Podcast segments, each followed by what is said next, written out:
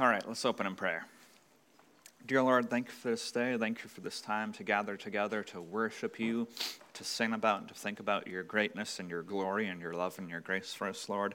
Uh, we pray that you would bless this sermon, this teaching, Lord. We pray that uh, you would use it to give us understanding and to, uh, to refine our understanding. We pray that we would get to know you deeper and be more in touch with your plans for your people. We thank you for your grace and amen. All right, so today we're continuing our series called the GCF Vision. Um, again, the vision or the GCF vision is a term that we use a lot, but we really haven't had a thorough teaching on it in a while, or not since Greg was teaching in RCF at least. So in this series, I try to explain concisely yet thoroughly what exactly the GCF vision is. Uh, I've broken it down into five parts. So uh, the GCF vision is that there are certain aspects of Christianity that God wants Christians to rediscover and restore and there's five of them. The first one, having a biblically complete understanding of, experience of, and presentation of the gospel. Uh, number two, being grace based rather than performance based. Number three, being reformed and charismatic, which is the one we're currently on. Number four, understanding the role, relevance, and responsibilities of the church. And number five, having a victorious eschatology. So we're not at all saying that there's no churches that have these things. There's plenty of churches that do well at one or two of these things, and other churches a different one or two. But sadly, very few churches at the moment have all five of these. But we believe that that's something God wants to change. So, um, so we've been on point number three, being reformed and charismatic. And last time I spoke, we finished a subsection of this series that we were calling The Strengths of Reformed Churches.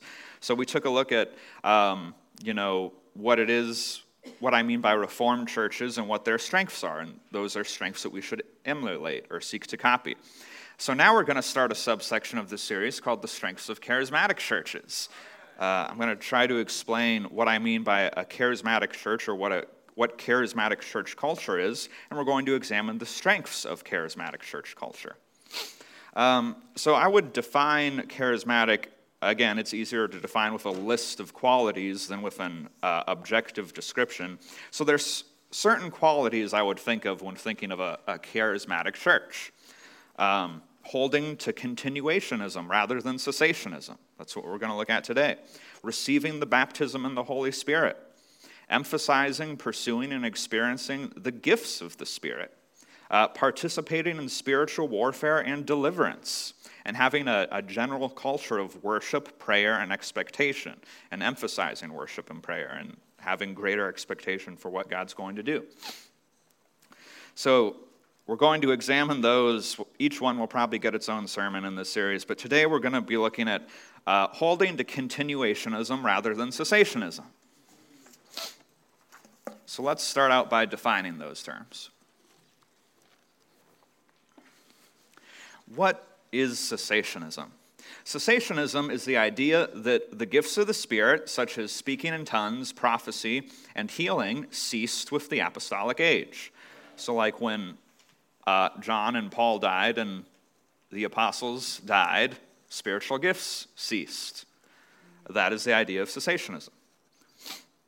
Continuationism is the idea that the gifts of the Spirit have not ceased and that they will continue on until Christ's second coming. So, I believe that cessationism uh, is an unbiblical idea and that it hinders the church by keeping people from seeking the gifts of the Spirit as God would have us to. But, anyways, in this sermon, first we're going to examine some common arguments for cessationism, and then we'll look at some arguments for continuationism. And I, I hope to make it clear why I would think it's worth thinking that um, continuationism is biblical. So let's examine that. Let's start by examining the arguments for cessationism. So I've got seven of them, but the first one and the last one are the same. Um, but that's because I feel that it's so central uh, to cessationism. So the first argument uh, that we're going to look at for why one would think the gifts of the Spirit have ceased. They must have ceased because we don't see them.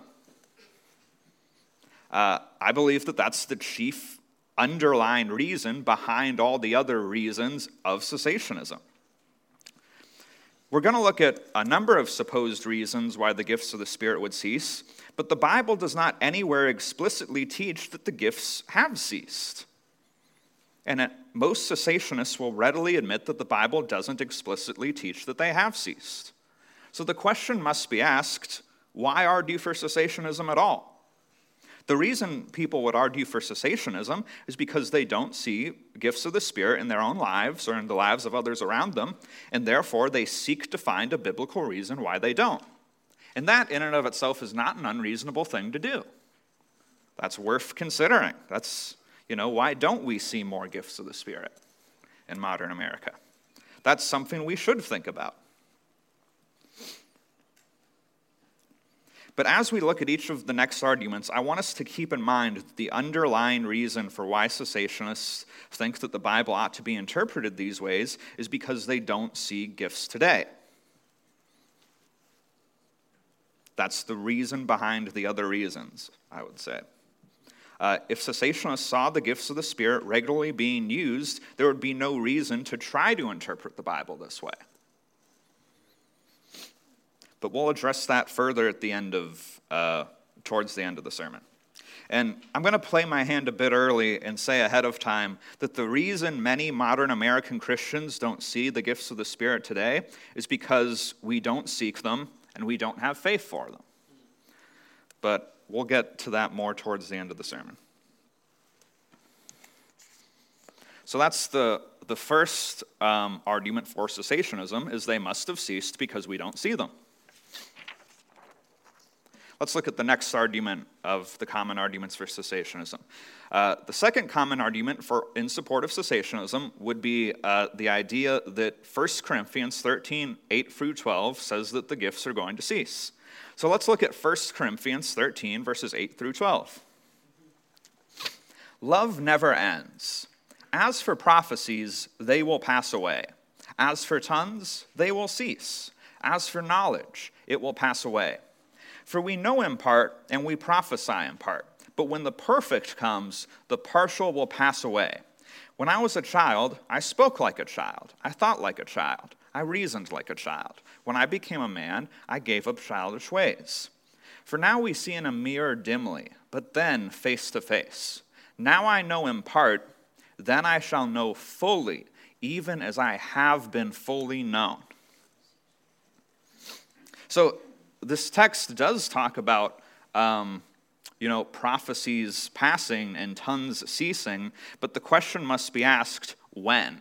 When is this passage talking about? What is the timeline? Um, it talks about when the perfect comes. I would argue that it's clear that the perfect has not yet come.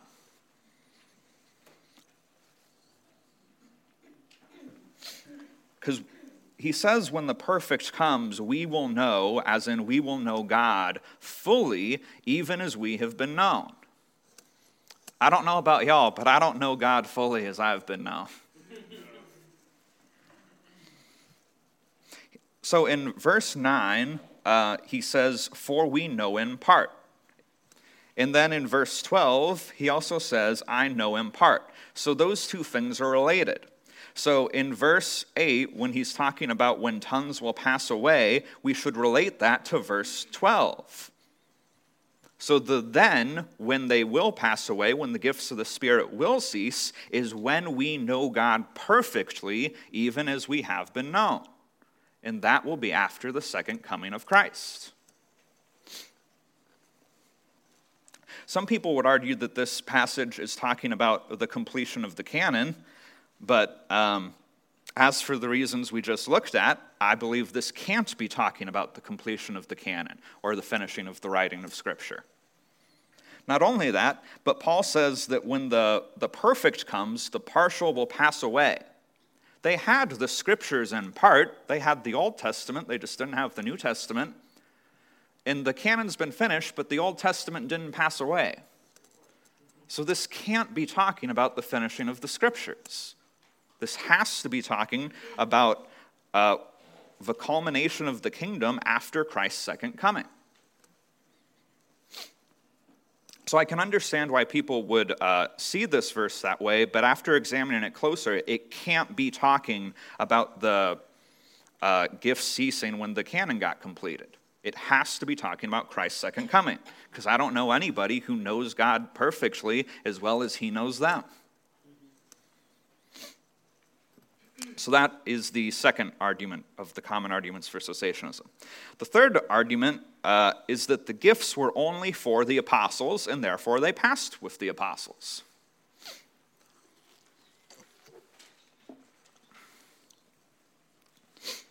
So some people believe that spiritual gifts were for the express purpose or uh, the only purpose of validating the apostles.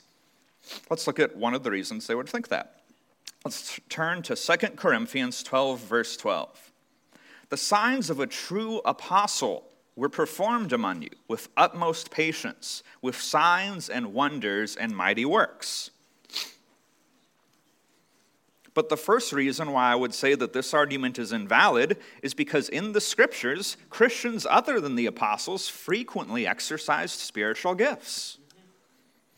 Let's, uh, let's give some examples. Stephen. Stephen exercised miraculous spiritual gifts, and he was not an apostle. Let's look at Acts 6, verse 8. And Stephen, full of grace and power, was doing great wonders and signs among the people. Also, uh, Philip's daughters, Philip the evangelist. Let's look at Acts 21, verses 8 and 9. On the next day, we departed and came to Caesarea, and we entered the house of Philip the evangelist, who was one of the seven, and we stayed with him. He had four unmarried daughters who prophesied. I don't think they were apostles.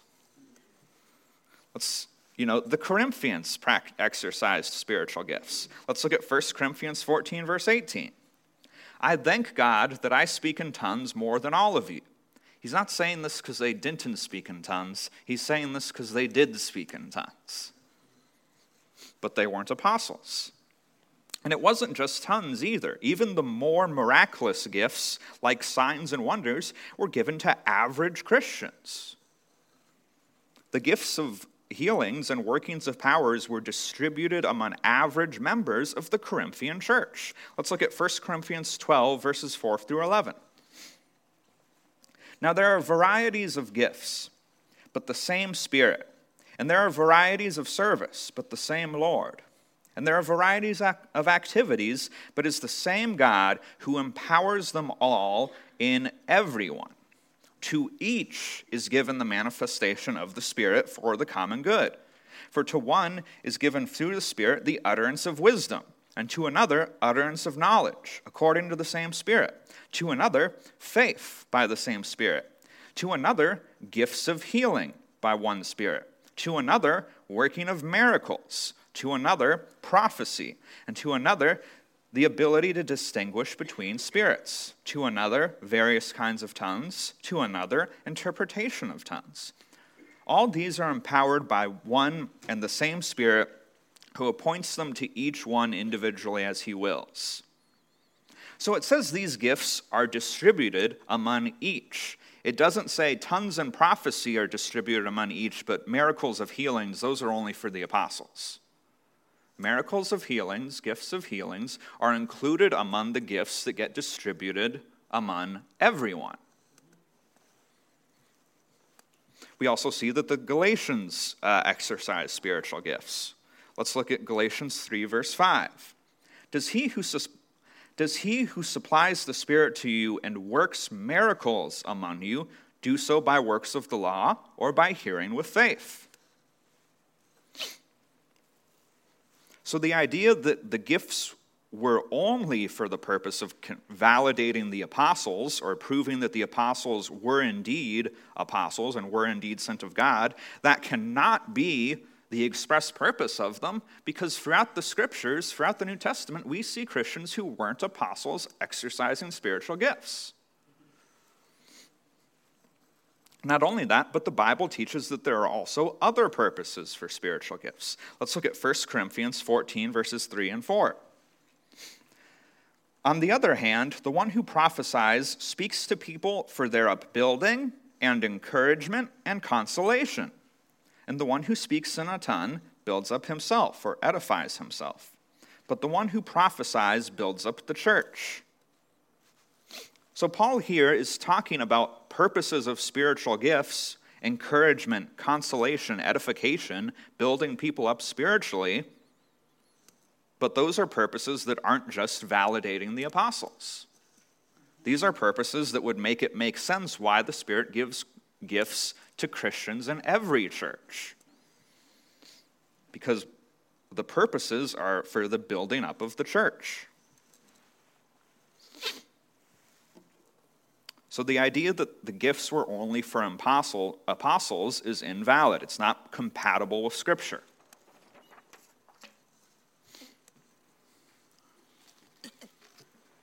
The fourth argument I want to examine, the fourth common argument for cessationism, is that gifts were only for the early spreading of the gospel. And again, I would say that this is clearly just an attempt to reconcile the experience of modern American Christians with the scriptures. This is not something that a person would think the scriptures teach unless they're looking for a reason to not see miracles today. Because the scriptures don't at all imply that the gifts were only for the early spreading of the gospel. You could only arrive at that by looking for it. And so there are a few arguments um, sub bullet point arguments behind why people would argue that the gifts were only for the early spreading of the gospel. And uh, we're going to look at a few of those. The first one is the idea that, you know, the gift of tongues was so that they wouldn't need translators. But that's an invalid and uh, illogical argument. Let's examine why. Um, you know, they had language learning back then. We might think that they didn't, but language learning has existed for a long time, probably not long after the Tower of Babel. So let's look at a. For one thing, Paul spoke Greek and Hebrew because language learning was common in Paul's day. It was common to speak more than one language. Let's look at Acts 21, verses 37 through 40. As Paul was about to be brought into the barracks, he said to the tribune, May I say something to you? And he said, Do you know Greek? Are you not the Egyptian then, who recently stirred up a revolt and led 4,000 men of the assassins out into the wilderness? Paul replied in Greek, because he was asking him if he speaks Greek. So Paul replied in Greek, I am a Jew from Tarsus in Cilicia, a citizen of no obscure city I beg you, permit me to speak to the people. And when he had given him permission, Paul, standing on the steps, mentioned, motioned with his hand to the people, and there was a great hush. And then he addressed them in the Hebrew language. It's clear that even on the day of Pentecost, when tongues were first distributed, that all the people there who all spoke different languages had a common language because they were talking to each other, saying, Oh, wow, look, we can all hear them in our own language. How did they talk to each other? It's because they spoke Greek. But language learning goes back even further than that. Let's look at Genesis uh, 42, verse 23. They did not know that Joseph understood them, for there was an interpreter between them. So, way back in the first book of the Bible, Joseph and his brothers, when Joseph is in Egypt, they had language learning. There were Egyptians who learned Hebrew. There were uh, Israelites who learned uh, the language of the Egyptians. Language learning has been a thing for a long, long time. And we're, it's arrogant of us if we think that we as modern people have language learning and they didn't back then. So, the idea that tongues were primarily for the purpose of not needing translators is frankly ridiculous. Not only that, but Greek was well known in the days of Paul. Greek was well known by people who didn't have it as their first language. After the Hellenistic colonization of the known world, Greek was spoken from Egypt to the fringes of India. Because Alexander the Great conquered a lot, and then people got to learn Greek after you get conquered. Not only that, but another reason why, um, you know, tongues weren't just so people wouldn't need translators. Language learning is still a need today. So if a person's going to use that argument to say, well, this is why the gifts cease, I would encourage them to think about language learning is still a need today. Missionaries regularly have to learn new languages, and that's no different from how it was in the first century. There are still plenty of tribal languages in remote places that you can't simply learn in college because they're in very remote places. And not only that, but as we looked at a few seconds, a few moments ago in 1 Corinthians 14, tongues are for spiritual edification. The one who speaks in a tongue edifies himself. Tongues were not given for the purpose of translating the gospel. And even if they were, that would be no reason to not need them today. So that's an invalid argument. Another argument that gets given for why gifts were only for the early spreading of the gospel is that gifts, uh, some of the gifts, signs and wonders, were for the purpose of confirming the gospel. And that's true. Uh, let's look at Mark 16, verses 19 through 20. So then the Lord Jesus, after he had spoken to them, was taken up into heaven and sat down at the right hand of God. And they went out and preached everywhere while the Lord worked with them and confirmed the message by accompanying signs. Let's look at Hebrews 2, verses 3 and 4. How shall we escape if we neglect such a great salvation? It was declared at first by the Lord, and it was attested to us by those who heard, while God also bore witness by signs and wonders and various miracles, and by gifts of the Holy Spirit distributed according to his will. And lastly, let's look at uh, John 4 48 and 14 11. So Jesus said to him, Unless you see signs and wonders, you will not believe. And then later in John, in chapter 14, Jesus says, Believe me that I am in the Father and the Father is in me, or else believe on account of the works themselves, or on evidence of the miracles themselves. So signs and wonders are for conf- uh, confirming the gospel. That is one of God's purposes for them. So that, that part of that argument is valid. But my big problem with saying that gifts were only for the early spreading of the gospel, just because signs and wonders were to confirm the gospel, is we still need that today. Why would we only need it in the first century but not today? If signs and wonders were evidence to believe in God in the first century, they're evidence to believe the gospel today.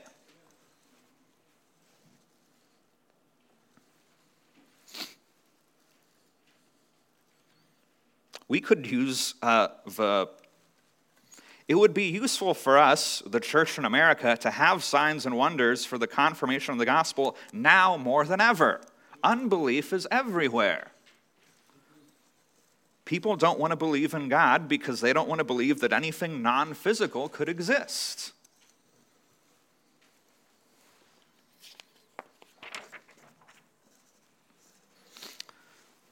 So the idea that gifts were only for the early spreading of the gospel in the first century is an invalid and impossible idea.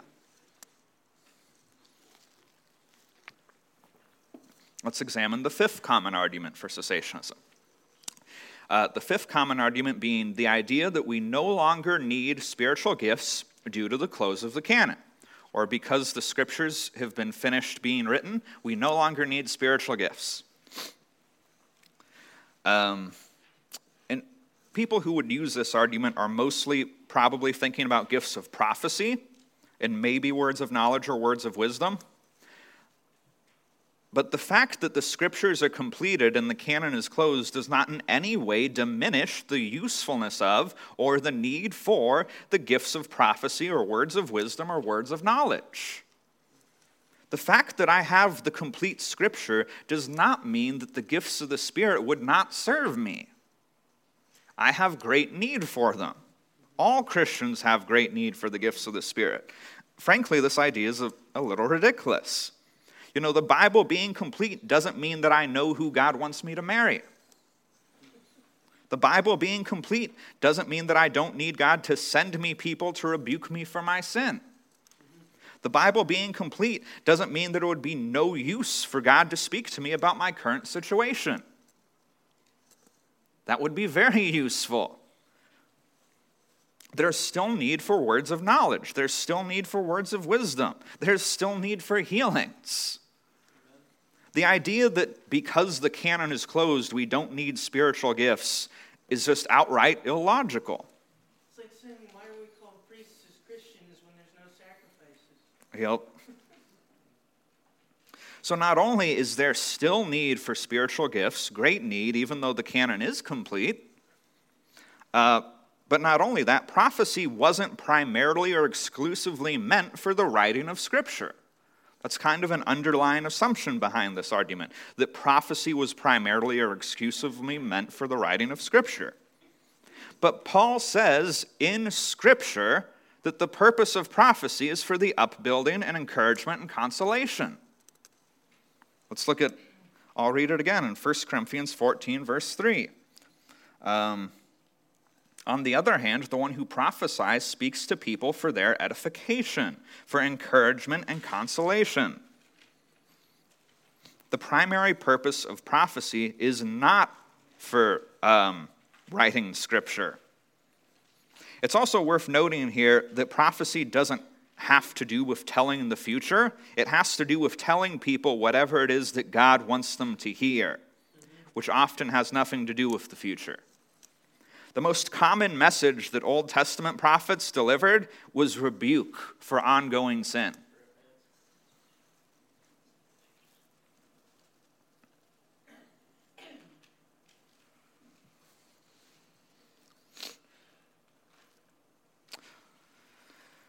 So, the purpose of prophecy is not for writing canonized scripture.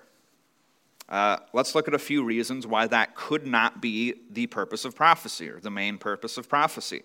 For one thing, not all New Testament or even Old Testament prophecy was canonized. Not all of it is in the scriptures.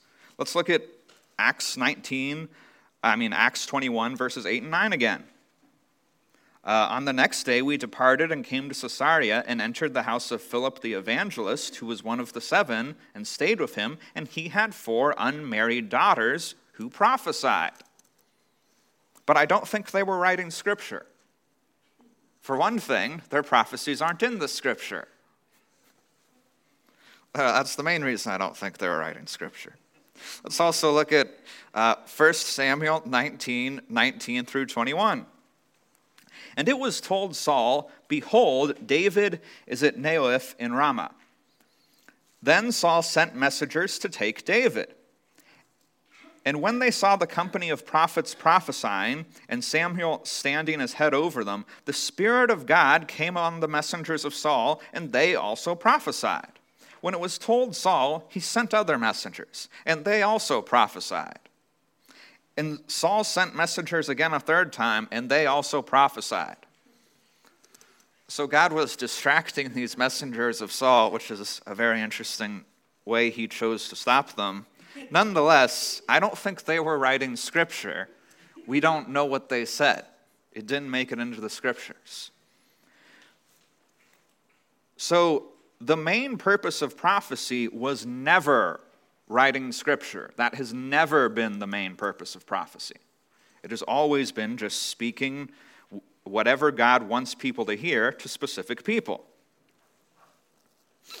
Not only that, but another reason um, the writing of Scripture couldn't be the main purpose for prophecy is that Paul wanted all the Corinthians to prophesy, all the Corinthian believers. Let's look at 1 Corinthians 14, verse 5. Now I want you all to speak in tongues, but even more to prophesy. I don't think Paul wanted all the Corinthians to write scripture.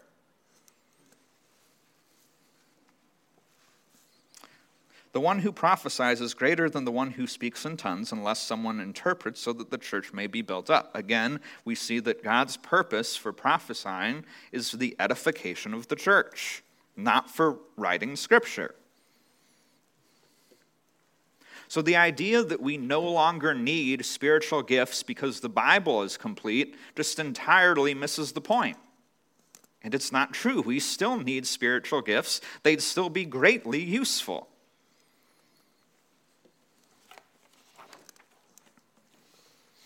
Let's look at the sixth common argument for cessationism. Uh, well, this isn't so much an argument for cessationism in theory, more in practice. Uh, but the idea that misuse of spiritual gifts is reason to not seek them. And I, I can understand, um, you know, the reason to think that, but let's examine it a bit closer. So some Christians believe that because spiritual gifts get misused and could be abused, we should be so careful that we should just avoid seeking them altogether.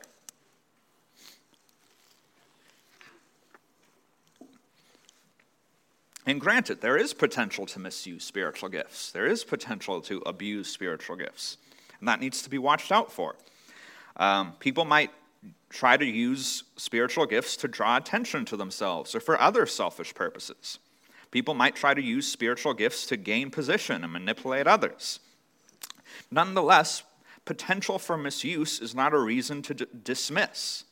I think the best uh, example of that, the best case for that, is the Corinthians themselves. The Corinthians were misusing spiritual gifts. But rather than telling them to stop speaking spiritual gifts until they become more mature, Paul corrects their misuse and then tells them they should continue to seek spiritual gifts even more. Amen. They were allowing their use of spiritual gifts to make their meetings disorderly. And they also uh, were valuing tongues more than prophecy, and there's fair odds that that may have been because they wanted to look more spiritual or show off some miraculous gift. But Paul corrects these two issues, and then he tells them to continue with spiritual gifts and to desire them even more. Let's look at 1 Corinthians 14 39 through 40. So, my brothers, earnestly desire to prophesy, and do not forbid speaking in tongues but all things should be done decently and in order. So, misuse of spiritual gifts is not a reason to not seek them.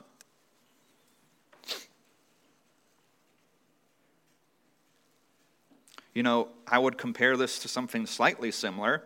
During evangelism, I might get tempted to have fear of man and start caring about other people's opinion more than God's opinion.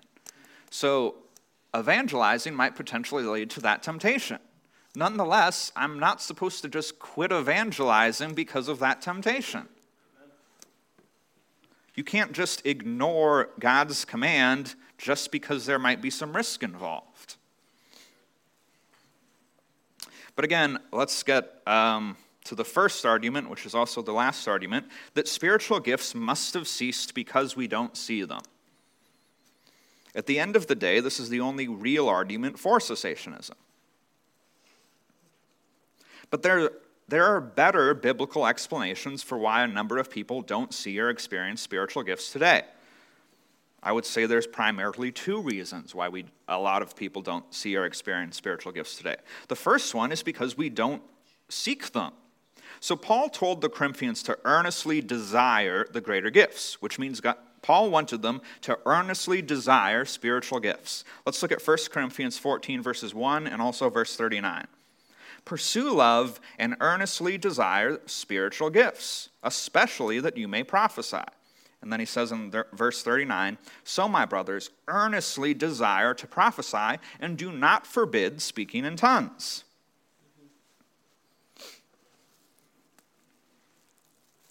The idea you know, Paul told them to desire it. Why would he tell them to desire it if whether or not we seek it doesn't have anything to do with who gets a spiritual gift? The implication is that God wants us to be praying for spiritual gifts. If whether or not we seek spiritual gifts has absolutely nothing to do and no bearing on whether or not we experience them, why on earth is Paul telling the Corinthians to desire spiritual gifts? It's because whether or not we seek them has a great deal to do with whether or not we will experience spiritual gifts. Another thing worth noting is that uh, Paul says, do not forbid speaking in tongues. Why would he say that? The idea implies that if they were to forbid speaking in tongues, people would probably stop speaking in tongues. But that idea implies that whether or not a person exercises a spiritual gift has something to do with whether or not they choose to, whether or not they seek it and step out in faith to use it. So, whether or not we seek spiritual gifts has a great deal to do with whether or not we will experience them. Else, Paul wouldn't have told the Corinthians to desire spiritual gifts. If there was a church that believed that evangelism was only for the first century, they probably wouldn't see anyone come to Christ. If I believed that evangelism was only for the first century and therefore I'm not going to evangelize, I probably won't see anyone come to Christ. And I could, from that, conclude that the Holy Spirit just isn't drawing people to God anymore. But the real reason I wouldn't be seeing anyone come to Christ is because I'm not evangelizing.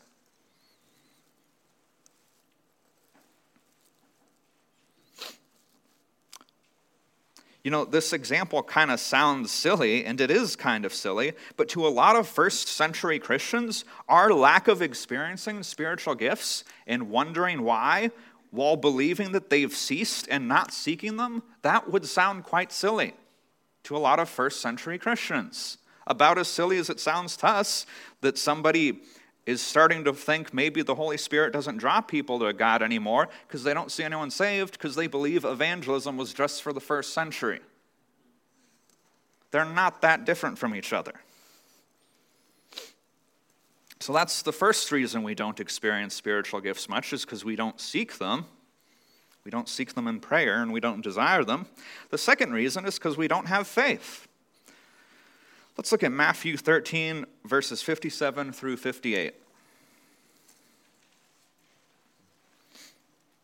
And they took offense at him or they took offense at Jesus. But Jesus said to them, A prophet is not without honor except in his hometown and in his own household. And he did not do many mighty works there because of their unbelief. And then Mark 6 words it a bit differently. Let's look at Mark 6, verses 4 through 6. And Jesus said to them, A prophet is not without honor except in his hometown and among his relatives and his own household.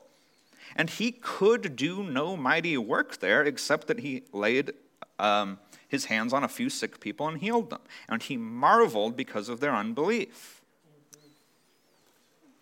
So, even for Jesus, who healed by the power of the Spirit, um, he couldn't do many miracles in places where there was much unbelief. And we have much unbelief in modern America. Cessationism is a self fulfilling belief because it keeps people from having faith that God would do any mighty works through us. And if you think that the lack of faith in Jesus' hometown was bad, just look around you. This is modern America. Modern America's entire worldview is built on our stubborn refusal to believe that anything supernatural is even remotely possible. And sadly, it's greatly affected the church. It's greatly affected each of us. We all grew up being indoctrinated in this. But those who do pursue spiritual gifts and do have faith for them still see them. And we'll get more into that in just a bit. So, those are um, seven card- common arguments for cessationism and why I don't think that they're biblically sufficient. So let's examine a few arguments for continuationism, or the idea that the gifts of the Spirit will continue until Christ's second coming.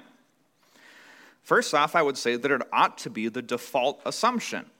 The New Testament makes supernatural things and the gifts of the Spirit to be normative, to be normal, to be part of everyday life. That's how the book of Acts describes them, that's how the New Testament describes it.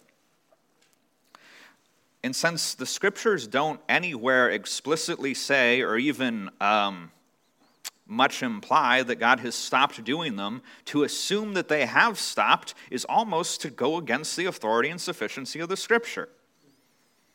It shouldn't be the default assumption. I can see why, you know, we get that living in modern America and being taught, you know, at every corner that the supernatural is just impossible but that shouldn't be the default assumption. But let's look at uh, two passages of Scripture that clarify the idea that the spiritual gifts are for today. Let's look at John 14, verse 12. Truly, truly, I say to you, whoever believes in me will also do the works that I do. And greater works than these he will do because I am going to the Father. There's no way to come up with any decent interpretation for this passage within cessationism. Cessationism, in practice, just ends up doubting and denying this verse by dint of saying, well, I don't know what Jesus meant, but he sure couldn't have meant that Christians would do miracles by having faith in God. And what the real statement behind that, what's really being said, is we don't know what Jesus meant, but he sure couldn't have meant what he said.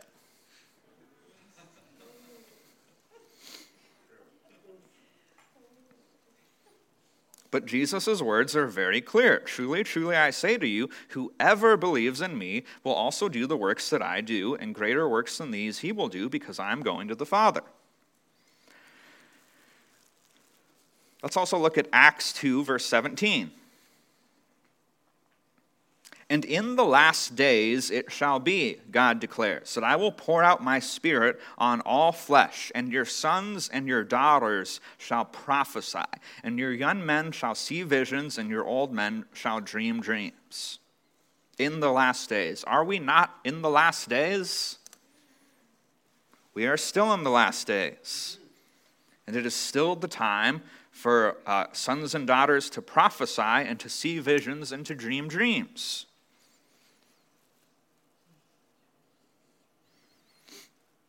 It would be very strange for God to say this at all if, for the majority of the last days, it won't be the time uh, to prophesy or to see visions or to dream dreams.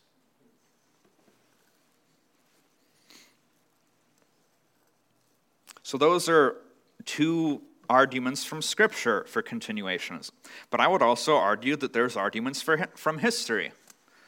Uh, let's see, we're only two minutes behind. We've got time for this.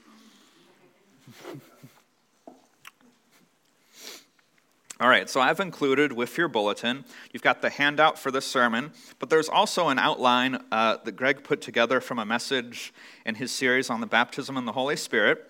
And that outline references uh, various, some miracles that happened throughout church history after the time of the apostles. They're from the book uh, Miracles and Manifestations of the Holy Spirit in the History of the Church, which is a book that was compiled, not written, compiled by Jeff Doles. And it's a collection of accounts from other writings and historical sources, um, just accounts of miracles and manifestations of the Holy Spirit throughout church history. Uh, the book features accounts that go as far back as the apostles and go forward up until the 21st century. So I included that outline. We don't have time to read the whole outline, or because the outline is just uh, testimonies. I'm just going to read a brief summary of it. But I would encourage you to check it out if you haven't read it before. Um, so let me read part of it. All right, we're going to start out with some accounts from Augustine of Hippo, or St. Augustine's. Uh, he had some accounts in his famous book, The City of God, which is from 300 AD, or about 300 AD. Uh, but he has some accounts of miraculous healings. I also think it's worth noting uh, St. Augustine was a cessationist back in 300 AD, or in, earlier in his Christian life. And by the end of his Christian life, he had become uh, a continuationist. He had stopped believing that the gifts had ceased. So, this is one account from the city of God. In the same city, Carthage, lived Innocentia, a very devout woman of the highest rank in the state. She had cancer in one of her breasts, a disease which, as physicians say, is incurable. Ordinarily, therefore, they either amputate and so separate from the body the member on which the disease has seized, or that the patient's life may be prolonged a little though death is inevitable, even if somewhat delayed, they abandon all remedies, following, as they say, uh, the advice of Hippocrates. This, the lady we speak of, had been advised by a skillful physician who was intimate with her family, and she betook herself to God alone by prayer. On the approach of Easter, she was introduced, instructed in a dream to wait for the first woman that came out of the baptistry after being baptized, and to ask her to make the sign of Christ upon her, her sore. She did so and was immediately cured. The physician who had advised her to apply no remedy if she wished to live a little longer, when he had examined her after this and found that she who on his former examination was afflicted with that disease was now perfectly cured. Augustine says later in The City of God, for when I saw in our own times frequent signs of the presence of divine powers, similar to those which had been given of old, I desired that narratives might be written judging that the multitude should not remain ignorant of these things. Even now, therefore, many miracles are wrought. The same God who wrought those we read of still performing them, by whom he will and as he will. So, this was a manifestation of the Spirit. This is one of the gifts of healing. It's, this account is very similar to someone being healed by the laying on of hands. But let's look at some other accounts. Uh, I hope I pronounced this right. Uh, Cuthbert of Lindisfarne. So Cuthbert was a monk and bishop in um, the seventh century. The seventh century, and he was called the wonder worker of Britain. Let's read some accounts about his life and the miracles that happened in it. By force of prayer only, St. Cuthbert quenched a fire which threatened to commit very serious damage. He also dissipated a fire in the air which the devil had conjured up to deter people from going out to hear him preach. By prayer, he quelled tempests and storms, or he stopped storms. Does that sound familiar? Have we heard of that anywhere? By prayer, he turned water into wine. By his mere presence, he caused an unchaste devil to quit the body of a woman which it had taken possession of. With water, oil, or hallowed bread, he healed divers sick folk given over by the doctors, some of whom were plague stricken. By water which he had blessed, he cured the wife of a noble Thane, uh, who lay speechless and senseless. By sending the girder of a holy abbess called Elfidella, he healed a contraction of muscles and performed many other remarkable cures. And then the last one we're going to uh, read some accounts about is Bernard of Clairvaux. Uh, Sir Bernard of Clairvaux was an abbot at the monastery of Clairvaux, and uh, he was from, let's see, 1090, the 11th century? Yeah, 11th and the 12th century. So let's read some accounts of miracles in his life. When Bernard was seated in the guest house, a certain man, blind with one eye, came in. Falling on his knees, begged his mercy. Bernard made the sign of a cross with his fingers and touched the blind eye, and immediately it received sight, and the man returned thanks to God. About an hour afterwards, it was getting dusk, and the holy man went out to lay hands on the sick who were waiting before the do- doors. The first who was cured was a boy blind with the right eye, who, on shuttering the left eye, with which alone he had previously seen, discerned all things clearly, and told at once everything which we showed him. And again, at the same place, a little girl who had weakness in the feet and had been lame from her birth was healed, of an, healed by the imposition of hands. And her mother bounded for joy that now, for the first time, she saw her child standing and walking.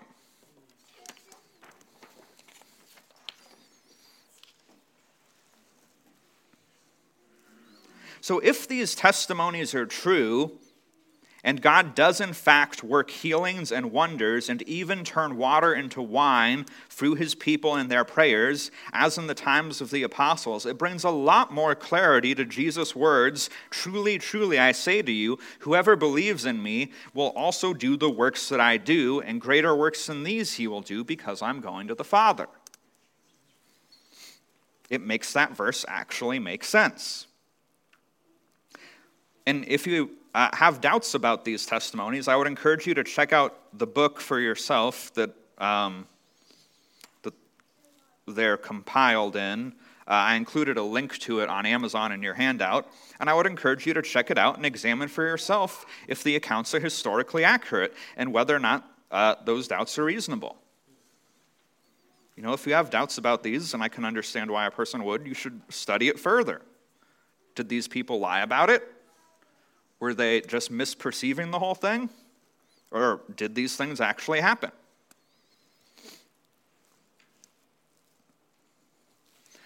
So that concludes my arguments for continuationism. But, anyways, I think this is an important issue. Uh, it's not worth dividing over. We are called to have unity as the church of Christ, and um, it definitely isn't on such a level that it, um, you know, is a denial of the gospel or anything. It's not that important, but this is an important issue. Cessationism tempts people to not follow certain commands that are in the scriptures. Paul told the Thessalonians to not despise prophecy, but cessationism tempts us to despise prophecy. Paul commanded the Corinthians to desire spiritual gifts, but cessationism tempts us to not desire spiritual gifts. And Paul told the Corinthians to not forbid speaking in tongues, but oftentimes cessationism tempts us to forbid speaking in tongues. Because if God doesn't cause people to speak in tongues and a person is speaking in tongues, what are they doing? But Paul said not to forbid speaking in tongues. Cessationism breaks the commands of God for the sake of, you know, human ways, just like the Pharisees did. It denies the commands of God. Not only that, but we have much great need for the gifts of the Spirit today. Much great need. We need them for the confirmation of the gospel. We need healings. It's always good to have healings. It's better to be well than to be sick or to have a terminal illness. You know, we, we need words of wisdom. We need no, words of knowledge. We need discernment of spirits. We really need the gifts of the Spirit today. So, in conclusion, the supernatural gifts of the Spirit are for today. There is no biblical argument for why they have ceased. The only biblical reason for why we don't experience them is we don't seek them and we don't have faith for them. But in places where people do seek them and do have faith of them, they experience them. Just recently, we saw Anne Moante miraculously cured of colon cancer Amen. after praying for her. And if we continue to seek them and to pray for them and to desire them and to trust God for them, we will continue to see them. So let's get to the communion meditation. Christ empowers his church. For today's communion meditation, I want us to think about how part of the good news of Christ is the good news of his empowerment. Let's look at 2 Peter 1, verses 2 and 3. May grace and peace be multiplied to you in the knowledge of God and of Jesus our Lord. His divine power has granted to us all things that pertain to life and godliness through the knowledge of Him who called us to His own glory and excellence. Christ has granted us all things that pertain to life and godliness. It doesn't say that He will grant them, it says that He has granted them. We have them now. And that's because the good news of the gospel isn't only about eternal life. Eternal life is a crucial part of the gospel, but that's not the whole thing. Part of the good news is that Christ grants us power now the power to grow now, the power to conquer sin now, to experience deliverance now, to heal the sick now, to cast out demons now, and to experience his kingdom now. And that's part of why it's important that we understand the gifts of the Spirit are for today. God wants us to experience His kingdom in practical ways, and Christ has granted us all we need for that, and we should seek it and make use of that gift and enjoy it. So let's thank Him as we come to the table.